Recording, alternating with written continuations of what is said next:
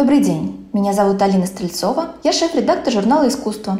Мы записываем этот подкаст вместе со Швейцарским советом по культуре «Про Гельвеция». Летом 2020 года «Про Гельвеция» запустила программу Fast Forward в поисках новых форматов взаимодействия между российскими и швейцарскими художниками. Пока все сидели на карантине, культурные обмены прекратились, и мир остановился. Разумеется, разработка таких форматов и таких проектов требует времени. И вот сейчас мы можем увидеть, что получилось. Один из таких проектов — это P2P студии новой музыки. И тут должна признаться, что, будучи искусствоведом, я, конечно, не совсем уверенно чувствую себя, комментируя музыкальный проект. И очень поверхностно представляю себе, как на самом деле происходит подготовка к концерту. Но сегодня моим собеседником будет Сергей Черков, помощник руководителя ансамбля, научный сотрудник и музыкант, который, собственно, и придумал этот проект. И я сейчас задам ему все свои вопросы. Когда я знакомилась с проектом, я представляла, что обычно процесс работы со звуком, он происходит так. Приходит композитор, приносит партитуру, потом кто-то разучивает с музыкантами музыкальный текст, потом приходит дирижер, дает свою интерпретацию, музыканты готовятся таким образом к концерту. И тут приходит композитор Аннет, которая вместо того, чтобы дать музыкальный текст, дает э, набор слов, то есть 32 линии, строчки с различными немецкими словами, и рассказывает, что ей очень интересно, как звучит слово, что происходит с языком, языком во время произнесения тех или иных слов.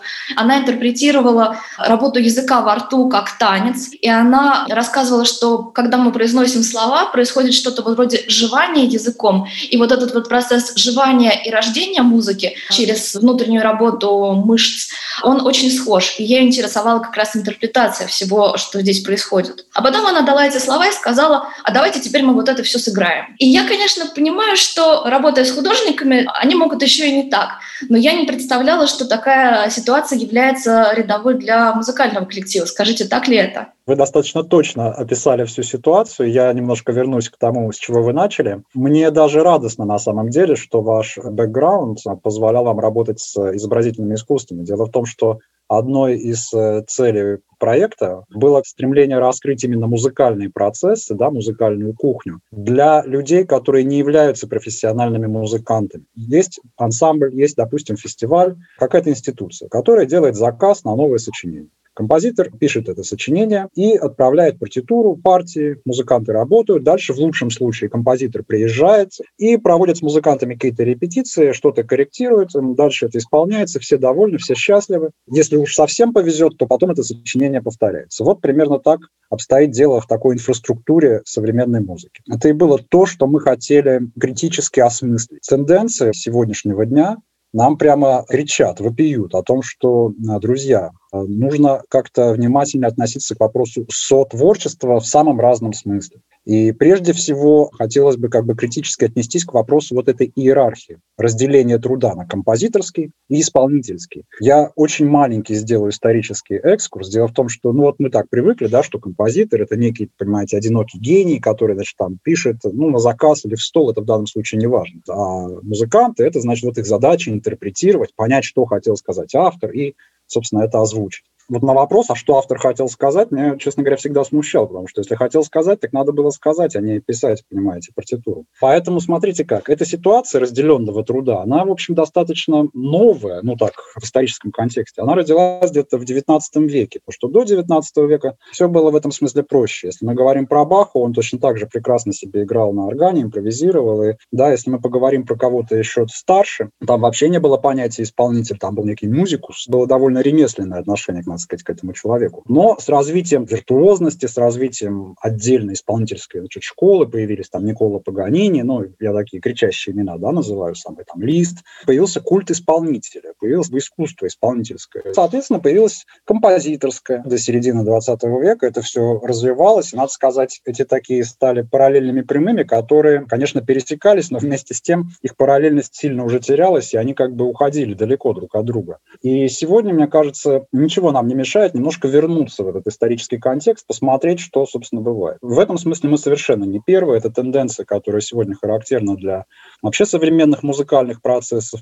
И опять же, возвращаясь к началу вашей реплики. Я должен сказать, что трансдисциплинарность, да, в том числе это и э, связь музыки, изобразительного искусства, связь цифрового искусства, связь перформанса, связь театрального искусства, она сегодня все более и более ощутима, и представители всех вот этих э, сфер искусства осознают это и пытаются друг с другом взаимодействовать все более как-то творчески. То есть вот этот вопрос сотворчества для нас был важен очень. И это было таким очень хорошим импульсом. И это было для нас определенным образом вызовом, потому что как раз ансамбль «Студия новой музыки», он имеет очень богатую традицию сотрудничества в прямом смысле, да, то есть как мы привыкли, приезжает композитор, мы работаем и так далее. Ансамбль вот скоро будет 30 лет. Накоплен действительно огромный опыт. Этот опыт тоже хочется как-то критически переосмыслить, а не просто идти дальше. Поэтому в этом смысле пандемия, да, и, соответственно, Open Call на про Эльвеции здесь явился как бы импульсом. То есть идея, которую мы сейчас с вами обсуждаем, она витала в воздухе и до пандемии. И для нас вот это была как бы не просто скорая помощь, хотя понятно, что этот э, проект про Хельвеции мотивировал абсолютно всех музыкантов и композиторов, и, я думаю, слушателей тоже, зрителей. Но это было для нас возможность реализовать просто новый формат, да, поискать новые форматы. Конечно, он оказался связан с пандемией, но тем не менее он оказался встроен в,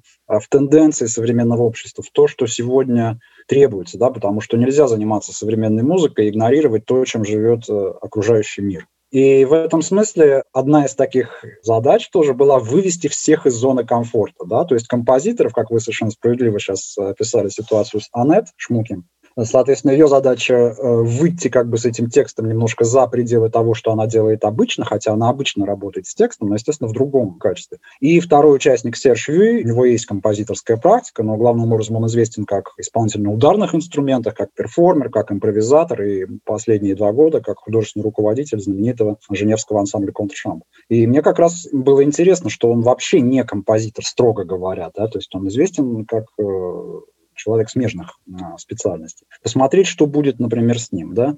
И вот Анет, э, как раз вот эти тексты на немецком языке, маленькие, значит, отдельные слова, это была единственная во всем проекте подготовка, то есть подготовленный материал. Потому что я прямо и когда э, официально вел переписку, и в неофициальном общении с Анет и Сержем, я настаивал на том, что, ребята, у нас не будет никаких подготовок. Вот никаких. Вот ваши импульсы, ваши фрагменты, это вы приносите с собой, но никаких партитур, ничего такого нам не надо. Мы будем все делать с нуля. Мы хотим, чтобы все, кто следит за этими трансляциями или потом может их посмотреть на сайте, да, записи уже, чтобы они могли видеть весь творческий процесс с самого начала, вообще весь. единственная вот эта деталь, я об этом говорил в рамках проекта, это были как раз тексты Анет, но они тоже появились очень смешно. За два дня до начала первой сессии Анет написала, Сергей, а можно попросить музыкантов просто на телефон через WhatsApp отправить какие-то отдельные слова, отдельные слоги, может быть, маленькие предложения, что угодно. Просто мне хотелось бы послушать тембр их голоса и звучание языка. Дело в том, что Анет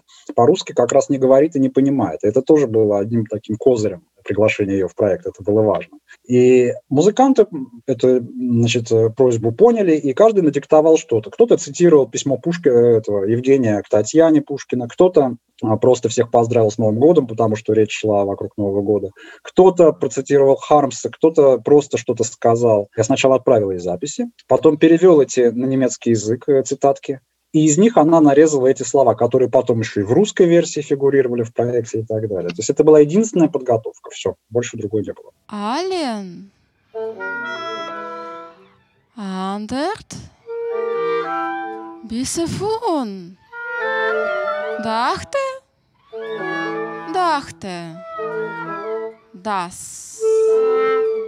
Der. Dieser. Echt? Gehst du hin? Gut. Ich. Я вот когда слышала ну, и вот эту историю, я, естественно, первым делом подумала про эксперименты с авангардной поэзией в начале 20 века, про конкретную поэзию, про Василия Каменского, про поэму «Константинополь». Насколько вы знакомили, может быть, Аннет, или она, может быть, сама знает, и как, как-нибудь эти традиции связаны? Я подозреваю, что Анетта как раз знакома э, и довольно, наверное, неплохо вот с, с этим периодом, который вы описываете. Но в данном случае с проектом это не было связано напрямую. То есть там, возможно, некоторые параллели, возможно, даже пересечения в чем-то. Но они, я думаю, неизбежны с множеством других жанров и, и связанных с поэзией, кстати, не связанных с поэзией. Поэтому такой специальной цели здесь не было. То есть это было для нее скорее еще одним слоем коммуникации. Да? Во-первых, то, что эти слова не просто, понимаете, были присланы ей, а это голос музыкантов, то есть тех, с кем ей предстоит работать. Довольно волнительно. Вообще первая репетиция, ну, поставьте себя на место композитора, да, что вот вы написали партитуру, пришли, перед вами сидит ансамбль, да, профессиональных музыкантов, которые, ну вот они работают, им принесли ноты, им, конечно, интересно, но с другой стороны у них у всех вопросы там, или а вот как это, а получится ли это, а что это вообще за композитор, а как с ним работать. И, конечно, композитору в каком-то смысле волнительно. Я вас уверяю, любому, даже самому знаменитому. И для Аннет это тоже была коммуникация, тем более представьте, что первый раз она работает вообще с российскими музыкантами. Первый раз в таком вообще формате. Первый раз ей говорят, нет, ничего, никакой подготовки, ничего не надо, все будем делать онлайн, все это будет видно. А давайте я уточню, вот что именно было новым в вашей практике, а что нет. То есть э, интерпретировать слова при помощи музыкальных инструментов, работать э, со зрителем э, напрямую, то есть когда зритель видит весь репетиционный процесс, или когда Аннет находится в Швейцарии, Серж находится в Швейцарии, вы находитесь здесь. То есть какая именно часть или, может быть, все части были новыми? То, что весь процесс был открыт для слушателей, мне кажется, это достаточно, да, это, наверное, новый формат, потому что, ну, вы, наверное, знаете, по аналогии, скажем, с театральными лабораториями, существует большое количество разнообразных лабораторий, проводящихся ансамблями и другими организациями, то есть которые как бы открывают, да, эту кухню для а, зрителей. Но все равно, вы понимаете, даже когда эти читки разнообразные, то есть композитор что-то пишет, приносит, музыканты вот прямо тут же с листа играют без подготовки, все равно уже какой-то процесс проделан, огромная работа проделана композитором, иногда музыкантами. То есть что-то проделано. Да, это свежо, да, это здесь и сейчас, да, это как бы э, вот выносится сразу на, даже не на суд публики, конечно, ну, такое обсуждение. Это очень все хорошо и полезно. Но мы хотели с самого начала вот эту вот первую фазу, которая всегда остается за кадром. Вот мы ее хотели а, вынести на первый план. При том, что это не импровизация, это очень важно, да, при том, что э, там очень много импровизационных моментов было, но это не импровизация в чистом виде. То есть структура, она как бы вырабатывалась по ходу дела. Я это на английском языке да, обозначал как develop э, composition, develop, то есть, да, то есть развивать ее, вот она, она выращивается, как бы выкристаллизовывается, и за этим каждый абсолютно человек в любой точке мира имеет возможность наблюдать. Мне кажется, это очень важная была вещь. Второе, э, то, что было новое из этих трех пунктов, ну, сама по себе удаленная работа, э, за этот год она, понимаете, уже мало для кого стала новой, да, потому что все так или иначе перешли на удаленную работу, и очень много музыкальных коллективов как-то стало, значит, искать тоже другие форматы в разной степени удачно. Это совершенно нормально, не обязательно это чтобы это должен быть прямо вот стопроцентно гарантированный результат. Кстати сказать, очень интересно, что Open Call э, про Хельвеция тоже не предусматривал какого-то финальной точки, финальной композиции, э, чего-то такого, финального произведения искусства.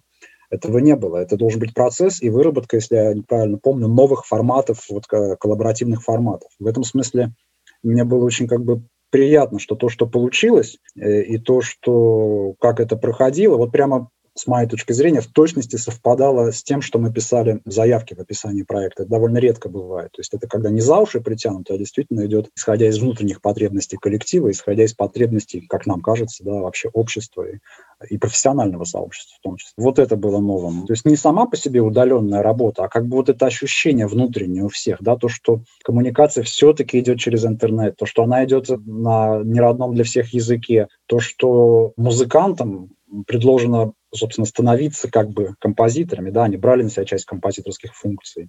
Это все вместе, в комплексе, мне кажется, это было достаточно новым.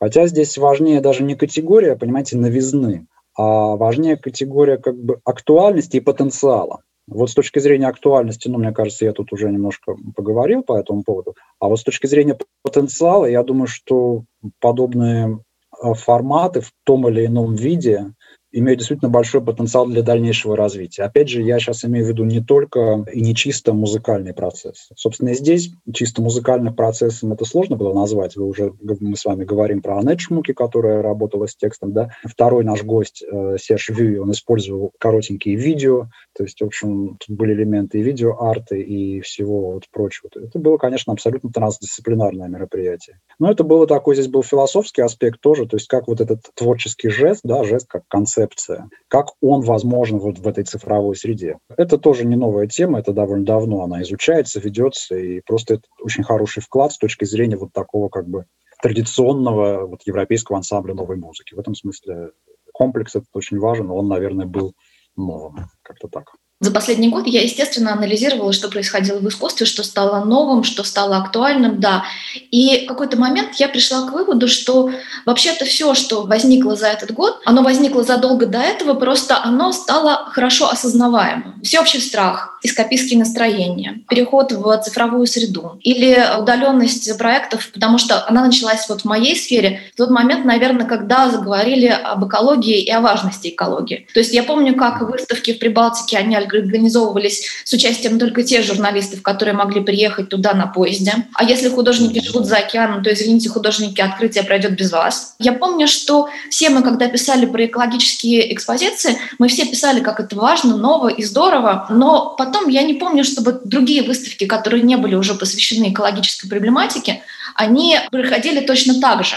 То есть они по-прежнему приглашали журналистов на самолетах, да. художников тоже, утилизировали все, как обычно, взяли, выбросили. И поэтому я не понимаю, насколько это будет востребовано, вот это новые форматы, новые поиски форматов, после того, как мы все сможем друг к другу поехать. То, что вы сейчас говорили про выставку, существует и в музыке. Есть фестивали, которые приглашают только музыкантов, которые в состоянии приехать поездом. Такие существуют. Но пока что это смотрится скорее как эксцентрика еще пока. Опять же, потому что традиционная инфраструктура структура новой музыки, она очень-очень сильна. И я вам сейчас говорил про вот это разделение труда и так далее. Это просто еще один из элементов, которые тоже, они подвергаются критике. Они подвергаются критике не потому, что кто-то так решил, да, они подвергаются критике, потому что, в общем, молодое поколение, особенно художников, я сейчас художников, конечно, говорю в самом широком смысле этого слова, они, они понимают, в общем, не знаю, ответственность свою, что еще, да, но они понимают, что что-то происходит, и что ничего не делать с этим нельзя. И вот они пытаются разными доступными доступными способами э, как-то вот критически к этому относиться. Нужно понимать, что говоря о молодых художниках, мы говорим о, о постцифровом поколении, то есть те, которые выросли с YouTube, Facebook и прочими вещами. И цифровое искусство, как в музыке, само по себе, оно абсолютно не новое, оно и без всякой прямой связи с экологией, оно достаточно давно развивается, поэтому я здесь не вижу никакой опасности того, что эти форматы окажутся невостребованными после того, как это можно будет летать. Дело же не в удобстве. Речь идет о том, что это новый подход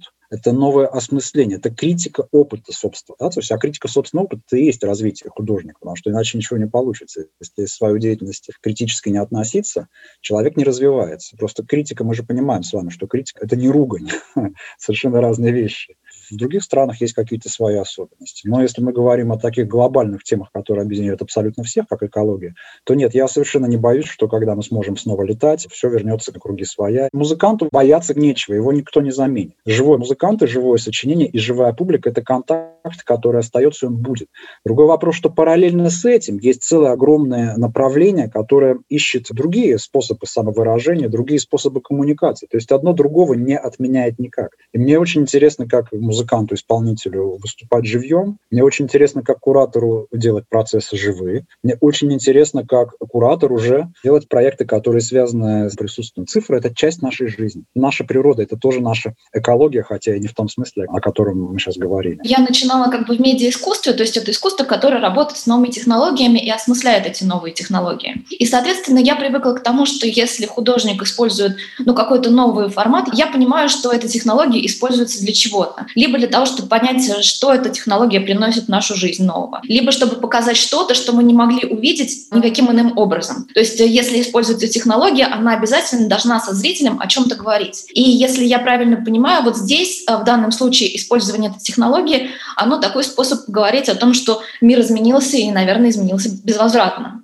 Любой художественный акт, мне кажется, это какое-то сообщение о том, что мир-то меняется. Использование технологий – это просто еще один инструмент творчества. То есть технология здесь не просто утилитарно используется, она используется как среда. Это экосистема определенная, в которой мы тоже живем. И это действительно так. Мы проводим огромное количество времени с технологией. Каждый по-разному, но я, например, когда утром пью кофе, я смотрю одновременно какие-то новости на телефоне. Это то, к чему мы привыкли, но это наша жизнь, это часть нас на самом деле. Я сейчас, заметьте, не даю оценок, хорошо это или нет. Я просто говорю, что это так, мы с этим живем, и значит, мы не можем это игнорировать. То есть, э, понимаете, иначе получается у нас опять же портрет композитора, который одинокий гений, который ходит э, в цилиндре с тросточкой и пишет исключительно гусиным пером. Ради бога, это выбор каждого, я ничего против не имею, но Мы живем немножко просто в другое время. Никуда от этого не деться. Медиа-арт в музыке — это огромное, колоссальное направление, очень популярное, очень быстро развивающееся. Это касается и виртуальной реальности, это касается и 5G-технологий, например.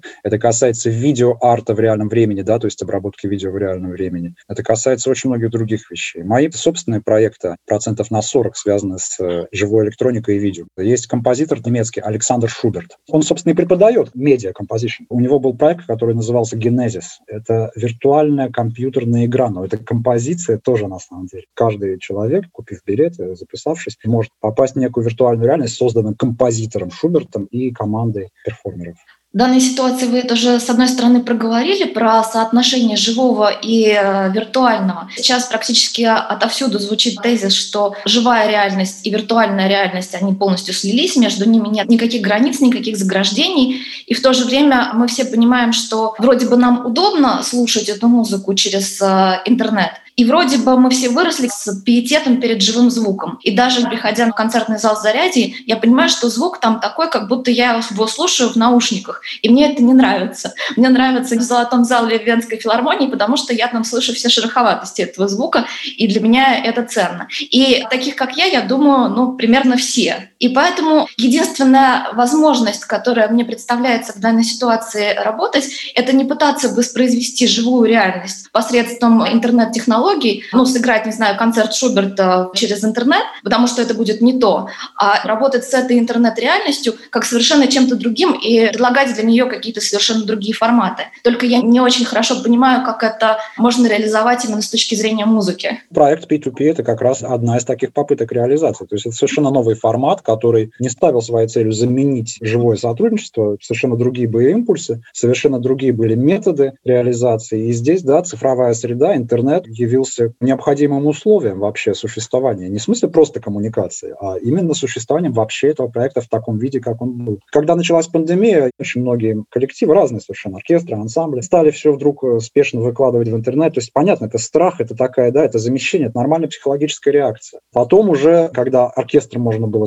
собираться и ну, играть без публики, вот до сих пор я включаю канал Мэтса, там идет запись, играет, скажем, берлинский филармонический, и в конце там солист, он еще и кланяется, а в зале никого нет. И, честно говоря, для меня это жуткая какая-то ситуация. То есть я вижу в этом искусственность, я вижу комичность э, всего вот этого дела. Кому он кланяется? Мне за экраном он кланяется. Это другой ритуал. И потом вы совершенно справедливо сказали, живой звук ничего не заменит. Еще раз говорю, композиции, которые написаны для живого исполнения, они должны звучать в живом исполнении. Это не значит, что не нужно их слушать дома с наушником. Я большую часть музыки как раз и слушаю дома в наушниках. Просто нет времени ходить на концерт. Ну и разные другие. У всех свои караканы. Живой концерт — это живой концерт. Совершенно совершенно другая акустика, это совершенно другая энергетическая волна. Вот это да, очень важно, потому что энергетика зала – это энергетика зала. На нее реагируют и артисты, и публика. Публика же не просто люди, которые пришли вечер скоротать. Хотя разные есть задачи, разные музыки и разные форматы, опять же. Да? То есть, но если мы говорим про, грубо говоря, художественную музыку, и неважно, это будет там современная академическая, извините за выражение, я просто очень не люблю это определение, или это будет импровизация, совершенно неважно. Важно, что люди собрались, и что-то должно происходить. То есть это такой глобальная коммуникация да, людей, которые вот они в одном пространстве, и что-то должно сейчас произойти. И оно происходит. И оно не повторяется. Дважды в одну реку вы, конечно же, не войдете, даже если разбежитесь. И запись – это другое, опять же, да, когда появилась звукозапись, похожая дискуссия, вот как мы сейчас с вами говорим, уже были с изобретением звукозаписи. Потом как-то все устаканилось, у всех есть, я имею в виду сейчас музыкантов, свои точки зрения по этому поводу, но все согласились, я думаю, в целом есть консенсус, что запись – это запись, а живое – это живое, это разные как бы вещи. Сегодня мы опять видим какую-то переоценку ценностей, связанную с тем, с доступностью записи, да, ведь каждый человек, в общем, может при наличии небольшого большого и не очень дорогого оборудования с помощью платформ найти свой доступ э, к своему слушателю. Есть такая возможность сейчас у всех. Но для этого нет необходимости идти через издательство, через э, крупные фестивали и так далее. Понятно, что в основном все равно так и функционирует через издательство, через какие-то фестивали, но этот процесс очень-очень сильно меняется сейчас. Это тоже последствия цифровой революции. Это же происходит, скажем, с изобразительным искусством. Это и, и дискуссия о том, что такое сегодня вообще куратор, потому что куратор, какой бы он ни был открытый, все равно куратор делает выбор. То есть он выбирает, он наделен некой властью выбирать. В этом есть какой-то дискриминационный момент, потому что кто ему делегирует это полномочие, эту власть? Профессиональное сообщество. Если мы покопаемся дальше, мы что увидим? Что профессиональное сообщество состоит, опять же, из тех самых взрослых белых мужчин, грубо говоря. По большому счету, в любой сфере искусства оно будет именно так. И поэтому сейчас уже подвергаются критике сама роль куратора. Опять же, критики, я сейчас имею в виду взвешенную, нормальную критику, то есть дискуссию о том, что такое вообще куратор. Куратор в музыке и куратор в изобразительном искусстве, конечно, означают совсем разные вещи, ну, не совсем, но разные вещи. Но есть общие, конечно, вопросы. Вот этот вопрос полномочий, делегирования полномочий, один из них. Я вернусь сейчас к проекту P2P. Я куратор и автор идеи проекта. Но это абсолютно коллективный проект. Если вы смотрели записи, да, то там можно увидеть, что моя роль, в принципе, модератора скорее. Я просто там в качестве переводчика и, ну, немножко я стараюсь музыкантов наших как бы раскрепостить и тоже композиторов, то есть как и вывести из зоны комфорта. То есть я такой ведущий. Моя кураторская работа была сделана до того. Да, я делал выбор композиторов. Мы вместе, естественно, с э, руководством ансамбля студийной музыки и с музыкантами мы обсуждали, кто хочет принять участие в этом проекте, потому что у нас большой ансамбль, там 32 человека, и мы здесь искали не инструменты, но, кстати, еще один важный момент. Нам была важна не функция, то есть не то, что нам нужен виолончелист, флейтист и, я не знаю, там кто-то еще, а нам нужно, не знаю, Вася, Маша и, там, понимаете, Света. То есть личности нужны, а не инструменты. Инструменты не определялись. Тоже еще одна отличительная черта, которая, если речь идет об обычном заказе композитора, а, как правило, обговаривается, конечно, инструментарий. Здесь этого нет, здесь речь шла про людей. И вот Аннет на это прекрасно среагировала, как раз попросив голоса этих людей.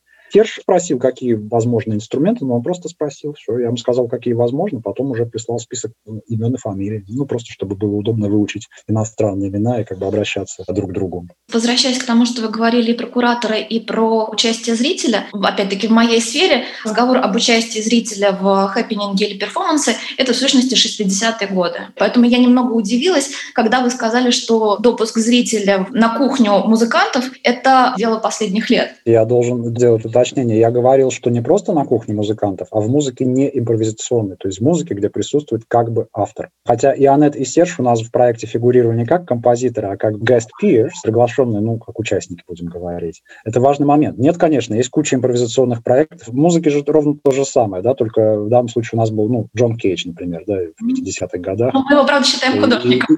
Или, или, да, естественно. А, а я не знаю, кто он. Или, скажем, движение Флаксос, тоже это же были ну, художники, естественно. Кухня композиторская. Просто в роли композитора выступал не Серж и Анет, а все абсолютно, и музыканты, ансамблисты, и Серж и Анет. Вот в чем дело. И они делали композицию, они не импровизировали. Хотя, да, они пробовали всю дорогу, они что-то делали. Но заметьте, всегда они пытались это дело оформить. И в конце концов они это так или иначе оформили. Хотя нельзя сказать, что это законченная композиция, хотя Серж назвал свои версии этюды. Это материал материал в любом случае, то есть было что-то совершенно оформленное, из ничего. И вот эта прекомпозиторская работа, она, конечно, закрыта. В импровизации она открыта, да, или если зритель вовлекается сознательно в перформанс музыкальный, конечно, это все открыто. Здесь никто велосипед не изобретал. Это часто бывает, но все-таки мы это знаем по роду деятельности. Мы все в консерватории преподаем и наблюдаем за молодыми авторами, которые часто изобретают велосипед. Это здорово, они имеют э, право на это, прекрасно. Но, конечно, у нас такой цели не было. Поэтому я, нет, я говорю, что именно про вот эту кухню профессионального композиторского как бы, да, мастерства, которое одновременно критикуется, подвергается вообще сомнению, и, с другой стороны, оно же открывается слушателю, зрителю. Вот в этом смысле, конечно, шла речь. Тут есть еще одна деталь. Одно дело вовлечь зрителя вот физически, немножко другое дело сделать так, чтобы зритель понял свою ответственность, как он приходит на концерт. Пассивного потребления искусства вообще не бывает. Никакого. Я себе с трудом представляю человека, который пассивно пришел и слушает искусство фуги Баха или последние квартеты Бетховена. Это невозможно. Можно пассивно послушать вальсы Штрауса. Если мы возьмем искусство фуги Баха, что там такого? Что-то очень красивое. Тема, может быть, тема там никакая. Она очень скучная и малоинтересная. Да? Что там тогда такого? Там конструкция, конечно, абсолютно совершенная. Но чтобы оценить конструкцию, музыка – это искусство временное, чтобы оценить конструкцию, недостаточно посмотреть на партитуру. По крайней мере, зритель, он не должен смотреть на партитуру. Это вообще не его задача. Он обязан быть музыкально грамотным. Конечно, это никакое не пассивное участие. Тут, наверное, требуется подвести итог беседы. Но но я могу разве что поделиться своими эмоциями.